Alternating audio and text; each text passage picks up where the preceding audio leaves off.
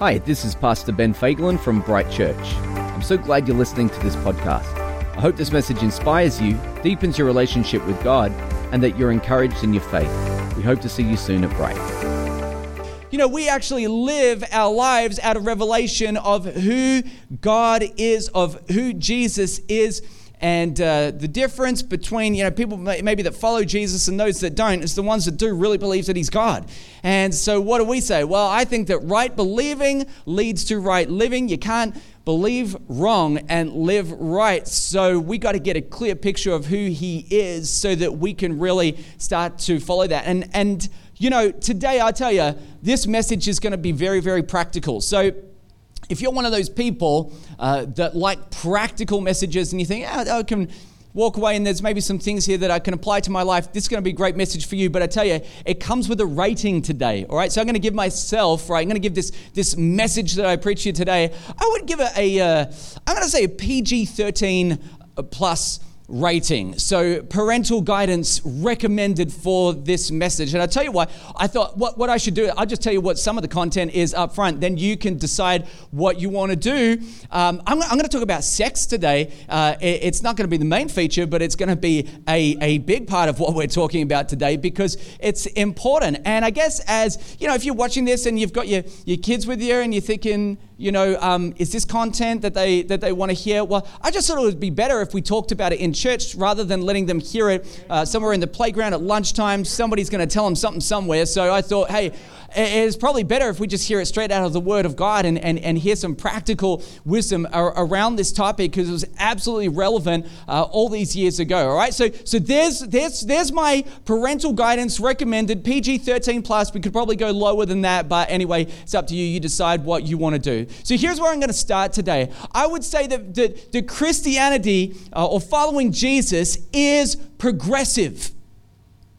It is progressive.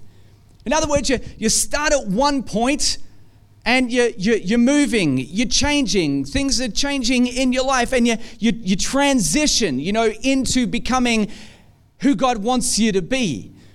You know, when you were not a Christian, you probably, everyone's got values, right? So everyone has values. We just value different things, right? So, so when you were not a Christian, there were probably things that you value, valued. But then, maybe for some of those of us who are watching today, you became a Christian and suddenly all of your values, the, the things that you previously held as important or true, whatever, those things, they began to shift. And, and, when you become a Christian, lots of things start to shift in your life. You might actually discover that, that you, the friends that you have now might be different to the friends that you, you had back then. And I, I, I'm, not, I'm not saying that that's necessarily always a good idea. How many of us know that, hey, if you've got a relationship with God, you should have some friends that don't because they need Jesus too. Amen? So, so you know, maybe some of your friends have shifted though. Um, one thing that, that, that you can't shift is your past, and we've all got one.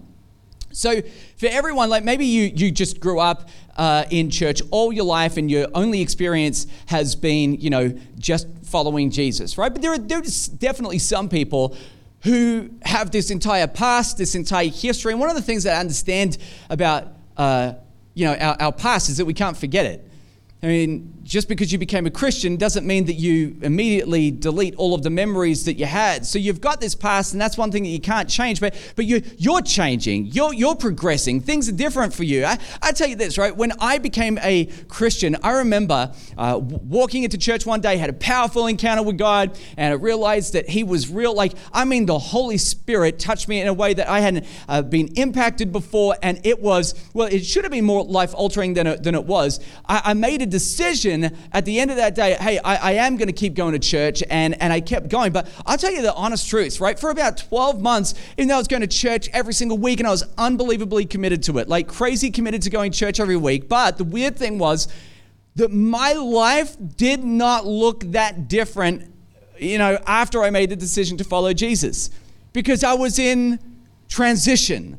I was progressing. Things were different, you know, but but I was sort of trying to grow into that new person that I really believed that God had called me to be. I tell you, I made a lot of mistakes in that first 12 months. A lot of mistakes as I was trying to figure out. I tell you what what really changed for me is I had a second encounter with God, which was just a catalyst for my spiritual growth and, and, and spiritual health. And after that second experience, really after that, I was not the same. But that first 12 months, man, I, I, I'll tell you, I remember going in the church and I saw a guy that was kind of, you know, to me, he kind of looked like a leader, even though he, he kind of didn't want the responsibility of being a leader. I, I felt like he had that, that, that gift of leadership on him. And, uh, and so I saw this guy, he, he'd grown up in church his whole life. And I, I would look at him and I thought, well, you know, however this guy is living, uh, I'm, I'm newer than him at this. So I honestly believe that the standard for, for my life was just lower than his. So, so I know this sounds crazy, right? But I thought if he's able to get away with stuff up here, well, I could probably get away with a lot more. And so I, I, set my boundaries based on what the people that I saw around me. And I'm not necessarily saying that that was a good idea. In fact, I'll, I'll tell you something that Jesus said about all of this. There was a problem with my line of thinking. Jesus said that you'll know a tree by its fruit. In other words, when we look at somebody's life, all we see is the fruit. So we see their behaviors, we see what they do, we see their, their actions and all of those things. And, and Jesus is really making a point. He's saying, hey, if you see a, a tree and the fruit is bad, uh, then that's indicative of the health of that tree. So if the fruit is, is bad, then the, the tree is bad. If the fruit is good, then, then the tree is good. And so, you know, if you had have looked at my life in that 12 months, I'm telling you, it was probably a pretty unhealthy looking tree. But I, what do I say? I said, we're in transition. We're in process. We're a work in process. I remember years ago, I was in a meeting with Dr. Alan Meyer, and he, he said this one line. I, don't know if it was a throwaway line or if he thought deeply about it. He was classic for having deep lines and just saying them one off, but I, I couldn't shake it. He said this when it comes to church and, and life and, and following God, he goes, You can come and you can struggle, but you're not welcome to come and not struggle. And that was so profound to me. Because what he's really saying is, is that, you know what? You, you're going to go through a time when you wrestle through stuff, and we understand that. But you got to be careful about moving boundaries in your life and becoming really okay with sin and being really okay with allowing behaviors and things in your life that, look, in all honesty, you probably realized at some point that maybe they were not okay or we, as we start to move our boundaries out there, and if we become okay with doing the wrong things, it's not healthy for us at all. Now, a couple of thousand years ago, the Apostle Paul, he wrote a letter to a church in uh, Colossae. Now, I would love to tell you that, you know, he wrote this letter specifically to the church. You ever notice that? Do you ever notice that when, when Paul writes his letters, he doesn't say, hey, to the entire city of Colossae, um, I'm writing to everyone in Rome. I'm writing to everyone in Philippi. He doesn't say all of those things. In fact, when you look, at how he starts his letters, he says, I'm writing to the saints in Ephesus, to the saints in, in Colossae, to the saints in Rome. He always writes to the saints. In other words, he is able to distinguish between people that follow Jesus and people that don't follow Jesus. So all of his letters, they're actually pretty, a lot of the times he's correcting some things that are wrong. But he realizes that his correction only goes so far. It only goes so far as you believe in Jesus. Now, if you believe in Jesus, then Paul's words carry great weight and authority in, uh, they should carry weight and authority in our lives, but but you know, if you're not a believer, then these things carry less weight. They're just not as important. Why? Because right believing leads to right living. So it begins with exactly how you thought. And you got to understand this, right? Non Christians, people that don't follow Jesus, people that don't even believe in Jesus, right? They, they do not value what we value. And as Christian people, it would be crazy for us to hold other people to the same standard right, that we have when they don't believe what we believe. I'm not saying necessarily that we should become okay with it. I'm saying our first port of call, rather than trying to make people less sinful, by the way, that is not what the church does. I, we're not here to just moralize everyone, right? Our first port of call really should be the gospel to introduce people to Jesus because if we start there and they know who Jesus is, then all the other things can start to fall in line. But anyway, you get me. You know where we're starting. I'm going to read to you out of Colossians chapter 3 in verse 1. I love this first word. Paul says, if. And then he's going to present some options. It's indicative of where you fall in, in, in this passage. If then you have been raised with Christ, if you have been raised with Christ. In other words, there are people that have not been raised with Christ. So look, for the benefit of those people that are new and watching today and say, You've lost me already, I don't know what that's about. Well, when you become a follower of Jesus, right, uh, then, then you are raised to a new life. Okay, so there's something different. In fact, when people get baptized, it's symbolic of people's death, burial, uh, or Jesus' death, burial, and resurrection. It's an act of identification with what he did. And he raises us, spiritually speaking, to new life. So we're talking about spiritual things here. He says, if not everyone's going to fall here, but if you've been raised with Christ and seek the things that are above where Christ is, seated at the right hand of God. Verse 2, he's going to give us a little bit of advice here. Set your mind. In other words, you got to concentrate. This is what it means to set your mind. Concentrate, focus, shift your thoughts, shift your thinking, right? The King James Version would actually say uh, to set your affection. That's how that translates that word, that Greek word. Set your affection. Let the affection of your heart be what? On the things that are above and not on the things that are on the earth. For you have died. And yet they're still there. How about that? Well, he's not talking physically because they're all still alive. He's talking spiritually, okay? So you have died to your old self and you've been resurrected to a new life in Jesus. He says, For you have died and your life is hidden. it's hidden.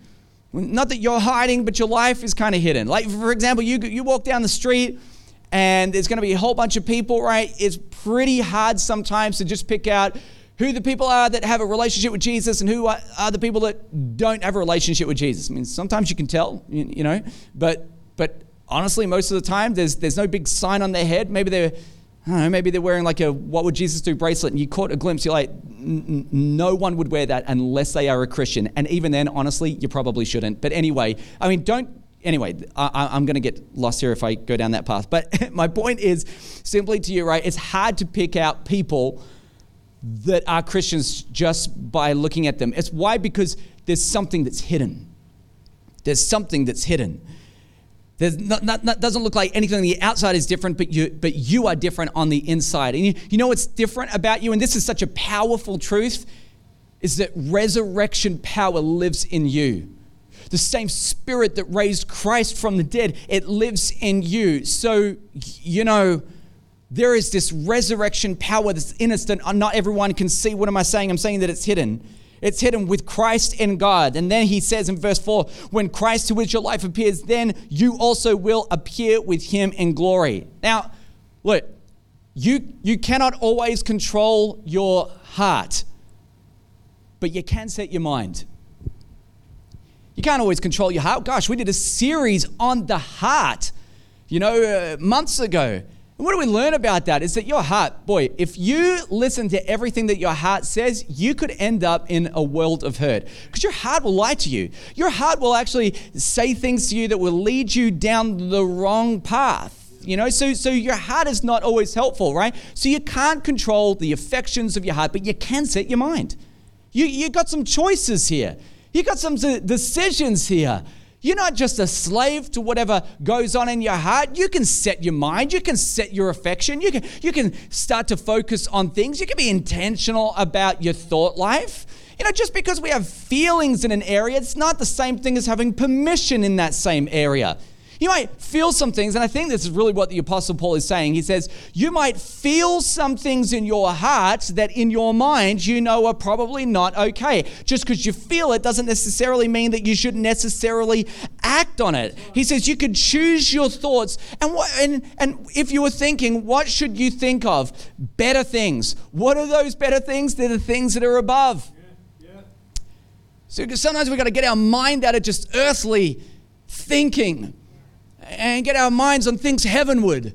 Get our minds on the, the things of the Spirit. Get our minds on the things that God is wanting to say to us instead of being so focused on the, the things that are just happening all around us. I tell you, the spiritual precedes the physical. There, there is a, a spiritual authority behind so many things that we see physically happening on earth. I wonder what would happen if, if the people of God, if the people of Bright Church would not just focus on the things that are on the earth. Not saying that we do, but I'm saying that imagine if, you know, the spiritual maturity was at such a level where we were just really aware of what was going on in heaven. We were really discerning about what was happening on the earth. That, that's an awesome church. That's the kind of church that begins to shift and change the world. You know, there's this thing that happens when the Spirit of God lives in you and he begins to manifest his presence in your life. You remember before I told you about Jesus' example about a, a, tree having fruit. Well, one of the fruits of the Spirit of God. In other words, what am I saying? It becomes self evident to everyone that the Spirit of God lives in you if you exhibit some of the, the, the manifestations or the fruits of the Spirit. It becomes obvious to everyone, right? And one of those things is self control. You can control yourself. You're not a slave to your, to your heart's desires.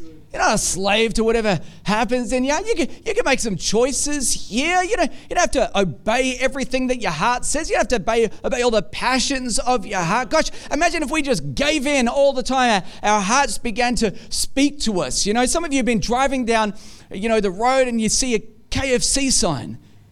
And your heart says, Yes, I want this especially Dave wants. Your heart says, I want this. I want KFC, right? right? And, and, and, many of us, Dave excluded, right? We would just keep on driving. But, but if you obey its passions, you would just do a U turn, turn around. You got to pull into KFC and buy something, right? You just want that twister combo. But I want to tell you, and, and I'm patient to everyone, not just Dave want here. It's not just about KFC, everybody. But, but the point is, it's just because you feel something in your heart it's not necessarily permission to go and get it. You're not a slave to that desire. You can make some choices in your life. You're able to choose some things for yourself. The, the, the problem is in, the, in the, the city that Paul was talking about in Colossae, the people, they had a past. Well, we've all got a past, right? But, but in the city of Colossae, they had a pagan culture. That was their past. So he's writing to specifically the Christians that have come out of a pagan culture. Now, in the New Testament, they call people Gentiles, which is really just another word for pagans. And so we recognize that they just have different values. Now, I could talk about a lot of different values, but let's begin to narrow the focus and really talk about what Paul was trying to get at in this message since we're studying the book of Colossians. They had a lot of different values, but I would say, really, especially, and in many ways, specifically, around the topic of sex. And so they, let's just say this they were a little loose when it came to the boundaries of sex. Now, if you, you, you've come to church, gosh, if this was your first message that you've ever heard at Bright Church, you'd be surprised how often sex does not come up. But I would say this, right? It's, it's not that Christian people have a problem with sex. Christian people, we're, we're, we're fine with sex. God is, says that sex is good. Uh, all of that is good, right? But God just says that it comes with some boundaries.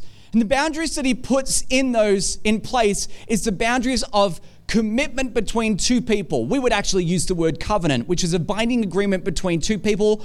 We have another word for that. We just call it marriage. And he says, within the context and confines of marriage, sex is fine and it's good and it's all that. But, but the pagans didn't necessarily believe all that. And so Paul is writing to them to help them unpack and understand some things. Now, Paul says a lot of things about the issues of people's heart. In fact, if you read Romans chapter 1 and verse 24, it says that God gave people up to the lusts of their heart. You know, when we read the scriptures and in the Old Testament, we see some things that thank God we don't see anymore, right? So, so there's a lot of what we might call God's active wrath. uh, where you know there's, a, there's you know there's a little bit of fire and brimstone. There's some things that happen back there, right? Well, in the New Testament, you know what? We don't see that, but you know what we do see? We see God's what we might call God's passive wrath. What is that? Well. This is like one of the worst things that can happen. Instead of correcting people, God just lets people make their own decisions. And of course, those decisions lead somewhere. In fact, if you read Romans chapter 1 and verse 24, he says he gave them up to the lusts of their heart. He just said, Fine, have what you really want. And what happened? Just a couple of verses later, it says that that became, uh, that lust became dishonorable passion. And dishonorable passion, passion is means something that, uh, that you feel very strongly about. When you now that can be good or bad, but it's just something that you feel really strongly about. And so Paul is saying that what happens is, is it begins as lust in the heart, eventually becomes dishonorable passion. People are overwhelmed by their passion. It eventually becomes behavior, right? And now people are starting to act on what just simply began as a thought. And Paul is saying we got to be careful about this because if we value the wrong things, if we have the wrong values, eventually those values become vices. And I've seen this many times in people's lives where the things that they value are not the same things that God would value, and those values eventually become vices, and we have to be aware of it. In fact, when values become the wrong values, eventually become vices in your life, we might even call that an addiction. And there are plenty of people out there who are addicted to things. They would give it up if they could, uh, they just really struggle to do it. And I want to say this to you. If you're a person and you think you know where this message is going, right? There is no judgment from me here today. I'm not, I'm not here to judge anyone, certainly not. In fact, I, I would say this that you can absolutely love God with all of your heart, you know, and still struggle. You can love God with all of your heart and still have addictions in your life. But I tell you this if you really do love God and you know, having him in your life really means something to you, well, probably you should do everything you can to get rid of the vices that are actually leading you away from God. You should you owe it to yourself to, to, to do everything. So so Paul talks about two, he actually gives us two lists in the passage after the one that I've read to you today. And uh, I thought, my gosh, I don't have time to address both lists. Um, so I'm going to have to pick one. And one of the lists was anger, and the other list was sex related stuff. So I went with the sex because, and by the way, I would say this if you're a person that does struggle with anger, you know, just because we're talking about that topic doesn't mean that it's less serious. I mean, you're a person that's given to anger easily. Let's remember this. He lists both things next to each other. So whether you struggle with anger or you struggle with sex related stuff, right? I'm just focusing on sex for the purpose of this message, but both of these things could end up going in the wrong direction in your life. So this is what Paul says in verse 5. He says, "So put to death therefore what is earthly in you. Put to death. You got to kill this stuff." He says sexual immorality. Now that word in the Greek, right, it meant a lot of things, but specifically prostitution. He says, okay, so you got to give up sexual immorality. You got to kill this stuff. Impurity, which is your, you know, immoral things. He goes on, he says, uh, passion, which is lust, evil desire, covetousness, which is idolatry. On account of these things, the wrath of God is coming. And, and we've seen the wrath. God just says, fine, have what you want. And he just abandons people to their own decisions. And it ends up taking them to a place that they don't want to go. You know, in 20 21. We live in a world that is actually very similar to this right now. We live in a world where, where uh, when it comes to the topic of, of, sex and you know, this stuff has become so prevalent in our culture and our society that we've actually keep redefining. I, I feel like specifically after uh, over the last sort of 50 years, we just keep moving the boundary. We keep shifting the boundary. So every generation and every culture, the kids that grow up, this is all they've ever known. And, and what happens is we start to normalize a very sexualized culture. Now, when I start to talk about this stuff, you may have heard this before. Some people are going to go ahead and say something like, oh, you know, I know this stuff. This is old fashioned. You know, my grandparents used to believe this. These are old fashioned values. Well, that's a very cute idea you have there. Let me explain a couple things to you. If God is God, and everything that we believe about God is real, then He is the Alpha and the Omega. What does that mean? Well, before time even existed, Before the world was created, there was God. And then that's all in our past. I think we'd have to acknowledge that all of that God is in our past. If he exists, he's in our past. But it also says that he's at the end of all things. So he's also in my future. And at the end of all things, when, I don't know, time will be wrapped up and, and, and eternity happens, we find God there too. So what am I saying? Well, he's, he's not only just in our past, he's also in our future. And he was before time and he will be there after time. So I would say that these values, right, they're not old fashioned just because your grandparents believed it. They belong to God. They're of God. And so if they're of God, then the things that I'm talking about today, they're not old fashioned, they're timeless. They're outside of time. He's the beginning and the end. He's in the future. And all of his values that he set in the past are still the things that he values in the future because he's the God that doesn't change. In him, there's, there's no shadow, there's no variation. He is the same yesterday, today, and forever. So, what am I saying? I'm saying that these things eternally exist because they matter and they're important to God. So, here's my point you've got to give up what holds you back. And some of you might be saying, well, what are you, what are you talking about? Like, what do you mean holds me back? Holds me back from what? I'm so glad that you asked that question. Listen to me, this is very important. You will never fulfill your purpose in God if you constantly give yourself over to these passions. Full stop. Let me repeat that so that you understand it, right? You will never fulfill the purpose that God has on your life if you constantly give yourself over to these passions. Because you, you, you're trying to move in different directions, you're walking in different spaces, it just doesn't work. So, so let me ask you a question today. What do you need to give up? What do you, what do you got to give up? What's in your life right now that you'd say, ah, that, that shouldn't be there? Now, I'm only ankle deep. I haven't even really started wading into this message yet. And already, some people will say, I already know what it is. I already know the things that I'm struggling with. I already understand my current addictions or my challenges or, or what I'm given to, right? So, what are you going to give up? Uh, give up's probably too nice a word. Let's, let's, let's go with what Paul said. What are you going to put to death?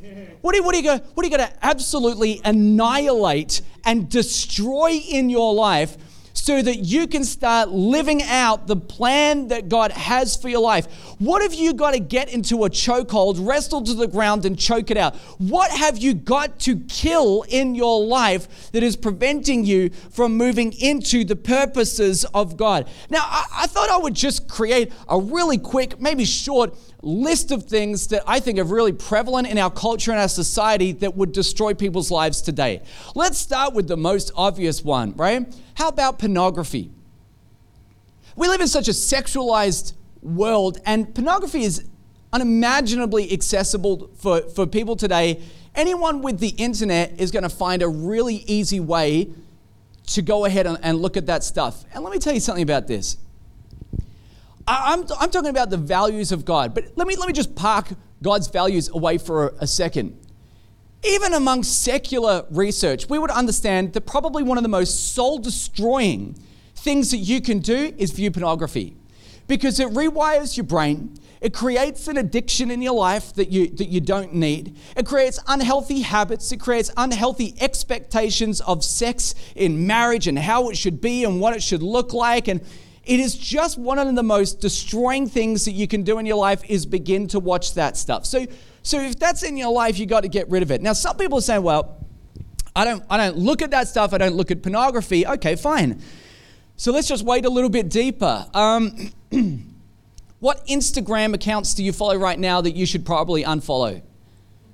What hashtags are you currently following that you should probably unfollow? You know, like, I, am not just talking about the person doesn't have to be completely naked for it to stir up things inside of you. I mean, what are you, what are you looking at that, that the Holy Spirit speaks to you and says, come on now, don't, don't look at that stuff. You, you look at that, that's, that's wrong, right? But what happens is we start to become comfortable, maybe move some boundaries, get comfortable. Let, let's move past Instagram, right? Because a lot of people don't even have an Instagram account. So let me say this. What about some of the movies that you watch? Could you filter your movies a little bit better? You got to be careful what goes into your eyes. It's like KFC all over again. You're going down the road, you see it, right? And suddenly you develop a taste for it. It's stirring something up inside of you. Well, guess what happens when you watch the wrong kind of movies or, or, you don't filter them properly? It stirs stuff up inside of you, right? In fact, there's a, there's a word for this, and it's called lasciviousness. And a word that you probably never use ever in your entire life. But it means when you stir up something in your life that you can't control. Now, when you start to look at certain things, it's going to stir you up on the inside. And what are you going to do with it? Well, we already know what happens. Paul said it starts to stir up, it becomes lust, it becomes dishonorable passions. And you know what? If you stay focused on that stuff, eventually, I'll tell you, it will affect your behavior in some way. You know, James, he said something really similar to this. He said, the desire, when it is conceived, that it gives birth to sin, and sin brings forth death because uh, death is the penalty of sin. So, so we got to be careful about where things are conceived. We got to be careful about where things start. We got to be wary about the first step down the path because it's likely that if you, you start to go down that path, that you want to take more steps. You got to be careful about all of this stuff. Now, some of you go, all right, well, you know, maybe this is just a Christian thing. Oh, no, no, no, no, no, no. How about this? In 2008, the RAND Corporation, right, which is the what it's a global research organization, secular, not Christian. They have no Christian values, but they just did some research. One of the things that they researched was teenagers. And they did this study and they brought out some findings about it. And they discovered that, and get this, this might shock you, that teenagers who watched sitcoms that were just slightly sexualized, right? So they listed things like, you know, the you're going to hate me. You're going to hate me. They listed Friends. They listed other series that you just go, oh, but that's just Friends. You know, it's just this, it's just that. Okay, well, I didn't do the research. I just read it. I'm just giving you what this research company gave me. All right, so they said, yeah, if they watched, if teenagers watched those things, get the link. They said that they were twice as likely to be pregnant as teenagers twice as likely. Their recommendation, right? I'm not saying you have to give up friends, but I'm saying that you should be very careful because their recommendation to parents were that they should be really careful about letting their teenagers and, and, and younger people watch stuff that's even slightly sexually provocative. That was their recommendation. You know, when, when I discovered this, one of the first things that I did so I went out and I actually bought, I spent 30 bucks a month and it took me about five hours to do because I had all kinds of email problems, right? But I had to set up emails for all the family and I spent 30 bucks a month on premium YouTube so that I could put the right filters on my kids' YouTube's account accounts. Because you know what? You might not realize this, but the number one globally recognized brand among kids today is YouTube. It's not Mattel, it's not a toy company, it's YouTube, the number one globally recognized brand. They're already on it. They're already watching it. And if they're watching it with unfiltered content, I, I, mean, for me personally, you can do whatever you want, right? But for me personally, I thought I, I want to invest in my peace of mind, in my sanity, uh, and in my kids' futures by making sure that we can be careful about what they're watching. Now, what is the point that I'm making? What am I really saying here? I'm saying that your thoughts will lead to your passions and your passions eventually they dominate your behavior. Right now now this this is not necessarily bad. I mean there is a good side to this as well isn't there? You know if you're totally passionate about god well you know you, are going to go that direction but if you're passionate and value the wrong stuff well you know you're going to go that direction. So let me tell you something that john said. 1 john 3 6 he says no one who abides in him and we're talking about jesus keeps on sinning. And no one who keeps on sinning has ever seen Jesus or knows Jesus. You can't have a life in Christ and spend all your time walking away from Him. African proverb says, Man who walks in two directions shall split his pants.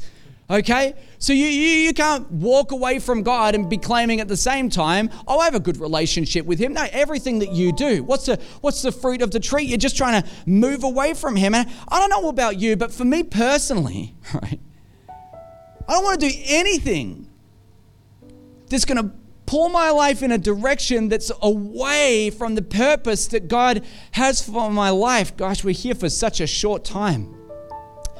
Why would I want to do anything to mess that up? By the way, I would like to add something to you, right?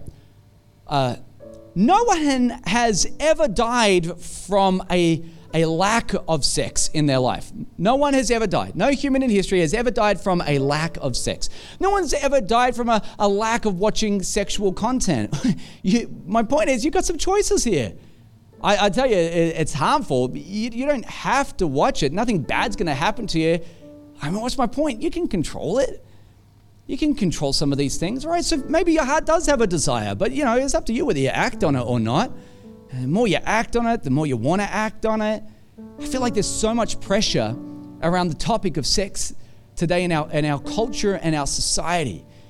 You know, especially if you're, if you're single or maybe you're a, you're, you're a young person. I say young because when you're young, you're, sometimes younger people are more susceptible to having their worldview forms. You so maybe you're in your 40s and you're single and you're still facing this pressure. Why? Because if you're a Christian, you believe that sex happens within the confines of marriage. The only problem is you're single. What are you going to do with it? You're, you're dating someone, they, they put some pressure on you. Man, especially if you're a young person and you're, and you're watching right now, you someone's putting some pressure on you. Let's, let's, uh, let me make it up, right? But I, I know it's happened before. You're a young girl, you're, you're dating some guy, and he says, Come on, it's time to take our relationship to the next level. What does that mean? Well, you know, let's let's have sex, right? And you say no, and he's like, "Come on, if you really love me, you know, some kind of rubbish like that." If you're really committed to this relationship until it comes to the ultimatum, where if you're not going to progress this relationship to the next level, well, you know, then we're going to break up. You know what I say? Man, let him go. Let him go. He's not committed to that relationship, you know. Some people, they, sometimes it's self-imposed pressure. Sometimes it's pressure from other people. You know, you know. I remember in high school, sometimes there was pressure put on people that were maybe less sexually experienced because they, they hadn't had some of the experiences of other people. You know, there were people that sometimes would just honestly engage in, in sexual behavior because they don't want to be teased by their peers. I'm like, are you kidding me right now? You want to be teased? You're going to engage in some stuff that could really affect you because you don't want to be teased. Jeez. What if somebody said, Well, you haven't robbed a bank? What if somebody started teasing you? You haven't, what, you haven't robbed a bank? Would you go ahead and rob a bank? No, you, come on, you, you wouldn't rob a bank, would you? You know, for some people, it's, it's, it's more like, you know, oh, but I was just curious, right? Okay, I get it. You're curious about this stuff, right? You can be curious about arsenic. You don't have to drink it. You can be curious about a lot of things. You don't have to engage in it. Ah, but I just wanted company. Yeah? Get a dog. Get a dog. They're great company. You know, sex isn't company. Ah, but I just wanted to feel loved. Really? So you thought sex would do that? Oh, Sex isn't love. Sure, it's an expression. It can be an expression of love, but sex is not love in and of itself. You know, oh, hang on, it's okay, it's okay. But, but, but we'll be safe. We'll be safe. Yeah? What do you mean by that? Ah, oh, well, you know, we'll use a condom, we'll be safe. Oh, really? That should have about 0% effectiveness on your life, spiritually speaking. You know, there, there is a thing that happens when two people come together that were, whether you, you wear protection or not, it's still going to affect your life in some way. Oh, I just wanted to get it over with. Did you? Well, let me tell you the, the quickest way to get it over is say no. That ends it really quick. Uh, it'll, it'll never happen. and, you know, what's my whole point in all of this? Well, I'm, you know, God's not trying to punish you into holiness. But at the end of the day, you know, if, if if the fire is hot and you put your hand in it, you're going to end up getting burnt. So you might as well know. I, I, love what Charles Spurgeon said about this. He said, Holiness is the architectural plan on which God buildeth his living temple. That's you, that's me. The living temples. It says that, you know, after we've been forgiven for our sin, that God comes and he lives in us. You know, holiness is where he really builds on that. I love what Paul says in Romans 6 12 to 14. He says, Let not sin therefore reign in your mortal body and to make you obey its passions. Do not present your members, which is your body, to sin as instruments for unrighteousness, but present yourselves to God as those who have been brought from death to life. Come on, if you've been brought to death to life, why don't you live like it's real? Why don't you live like that is an eternal truth that's in your life? I know you can't see the resurrection power, but it's going to become very real for you one day. He says, and your members to God as instruments for righteousness. Listen to this, verse 14. For sin will have no dominion over you, since you are not under law, but under grace. You're under grace. Let me tell you about grace. Grace is not an invitation to sin, it's freedom from sin, it's the power to not sin. You know, like, just because we're in a covenant of grace doesn't mean that we can do whatever we want and, and get away with it. No, it's the power in our lives to not struggle with the shame cycle because we know that we're forgiven. And since we're forgiven, we can come to God. And since we come, we come to God, we find in that space the things that are above. And in the things that are above, we find a strength that's not of this world that allows us to do things that would ordinarily be impossible for us to do. And I'll tell you something, right? The devil would love to come to you and say, ah, don't worry. Don't listen to any of this stuff. There's grace, there's grace. Grace will cover you. Grace will cover you. Grace will cover you. Don't make enemies or friends with the enemy. You got to remember who the devil is. If you, you hear the, this voice that's very reassuringly saying to you right now, you can disregard everything. Yeah, I tell you, that's the voice of the enemy that's speaking into your life right now because he would love to destroy you. You got to remember who we're dealing with here. You know, I remember the story in the Bible when, you know, that father had his the little boy that would often be seized, uh, have seizure, and he'd try to drown him and, and put him in fire. What kind of what kind of demon, sick demon, tries to get a hold of a little boy and throw him into a fire? That's every demon gets their orders from somewhere. You got to remember remember who we're dealing with. Anytime the devil starts to try to really encourage you in an area of grace, I'll be like, whoa, whoa, whoa, whoa, whoa, whoa. You got to be careful about this because he absolutely hates you and he wants the worst for your life. So you should think about that before you take his advice. There's a, there's a word that we use for this kind of thinking antinomianism. And if you think about this word, antinomianism, and it means anti means against, and nomos means law.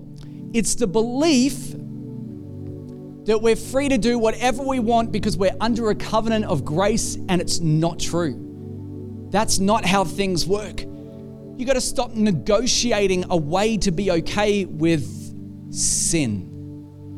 You got to you got to be careful. You, you, you got to be careful to stop moving boundaries in your life and telling yourself it's okay, it's okay. It's I tell you why because it's not it's not helping you and actually, what you end up doing is you're trapping yourself. And there's no judgment from me. I, am I'm, I'm not here to point the finger at anyone, but simply to, to present to you a very important truth about, about the practical spiritual realities about sexual stuff that happens in our culture and our society. And if you say, oh, all right, well, I love your advice. Like, how, how am I supposed to break free, free of this? Well, you know, in the time that we have left, I probably can't go through that exhaustive list. But why don't we just, for today, why don't we just look at what Paul said? What did he really say? How, how are you supposed to do that? Well, he says, seek the things that are above. Set your mind to the things that are above. Yeah, but my heart keeps desiring and wanting this or that. Yeah, I know that. But why don't you just begin to set your mind? Why don't you make an intentional decision to set your mind? It's, it's, it's pretty difficult to be overwhelmed by lust when you've got your iPhone in and you're, you're listening to worship music and you're on your knees with your hands raised in surrender and, and singing your heart out and saying, God, I love you and I, I worship you. I, I'm saying it's a lot more difficult to be overwhelmed by lust in that moment. What about worship? Worshiping God is one of the greatest weapons that we have spiritually speaking right? What about what about just having an active word life? You got worship down pat. Some of you love worship, but you say I'm not much of a of a reader. Yeah. Well, you know, you read this thing and it changes you. Uh, truthfully, statistically, reading the Word of God is the number one spiritual practice that you can put in your life to become a more spiritual person, to become more spiritually mature. So, so, so get a word life happening listen to Dwell, the Bible app. Sure, great, but, but make sure you've got a Bible. Make sure you read it. Let me tell you something. If you don't have a Bible, you email us and let us know. We'll make sure you've got one. I just think every person that's following God should have a Bible, you know, and you should be able to read it and we'd love to help you understand it, right? What about just having a, an active prayer life? You know, the moment that your, your heart is starting to lead you in a certain direction rather than giving in, you just say, God, I'm, I'm turning to you. You start to pray. It's probably the thing you feel the least like doing at that moment, but do it. Set your mind, not your heart. Don't follow your heart, set your mind, right? Have an active prayer life and, and pursue that. You know, you know what Jesus is for us? All this connection, the, the word, the worship, the prayer, all of it, it all goes through Jesus. It's all, it's, it's all about Him. You know what Jesus is for us? He is our freedom. So give up the vices and start to pursue God's values. They're timeless, they're not old fashioned. He's outside of time, which means when He said it, it mattered then and it matters now. And I promise you, it'll matter tomorrow. Here's how Paul ties this whole thing up. And I'll admit, you know, the start part of this verse really deals more with that, that anger list that we didn't talk about. But wait for the final verse because he, he pulls it all together. Colossians 3 12 to 15, he says, Put on then as God's chosen ones, holy. Oh, I love this. You know, this is that he's writing the, the very people that are struggling with sexual sin, he writes to them and he's, he calls them holy. Oh, let that be a declaration over your life right now. Let that be a, a word over your life right now. You, you, you see a lot of the actions and behaviors that are in your life right now, but you're holy and beloved. That's who God sees you. You're holy and beloved. Don't, don't, don't, let what, what happened yesterday to, to define exactly who you are. You're called to be holy and beloved. That's who God sees you as. Set apart, designated for a God ordained purpose. He says, put these things on compassionate hearts, kindness, humility, meekness, and patience, bearing with one another. If one has a complaint against another, forgiving each other as the Lord has forgiven you, so you must also forgive. And above all of these things, put on love, which binds everything together in perfect harmony harmony. Now, verse 15, this is where he ties the whole thing together, stitches it up nicely, and let the peace of Christ rule your hearts. What's that? That's a mandate to Christian people. Let the peace of Christ rule in your hearts, to which indeed you were called in one body. What is that? That's purpose. There is a mandate on your life, and there is purpose on your life. You are called by God. You are gifted by God. You are graced by God.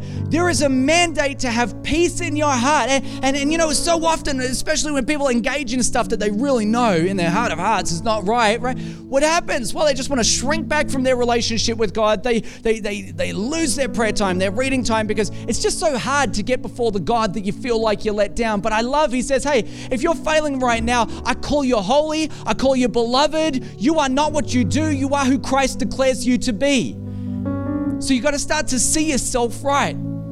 It's not an excuse to sin, it's freedom from sin. There is purpose on your life. It's time to give up what holds you back because you will never walk in the fullness of God's purpose for your life if you constantly just give yourself over to these things. So let me do this really quickly. I want to pray for anyone today that in their heart of hearts, as soon as I started speaking about this stuff, you already knew that there was something in your life that was just not quite right. It doesn't have to be everything, but there are some things. And I would love to pray for you right now that God brings freedom. So, what is this going to look like? Well, I'll pray that there is a grace for you, but you need to lean into that grace. How do you do that? You set your minds on the things that are above. And He'll bring His grace, and you set your mind, and you watch as you begin to walk out of this valley because you're going to put to death some things right now that have been destroying you. It's our hope for you that they wouldn't ruin your life or ruin your purpose. God has a plan for you, He has a purpose for your life. It's time to walk in it, give up everything, get rid of everything, put to death anything that is going to prevent you from walking in that. All right, so why don't we do this? Let's pray together.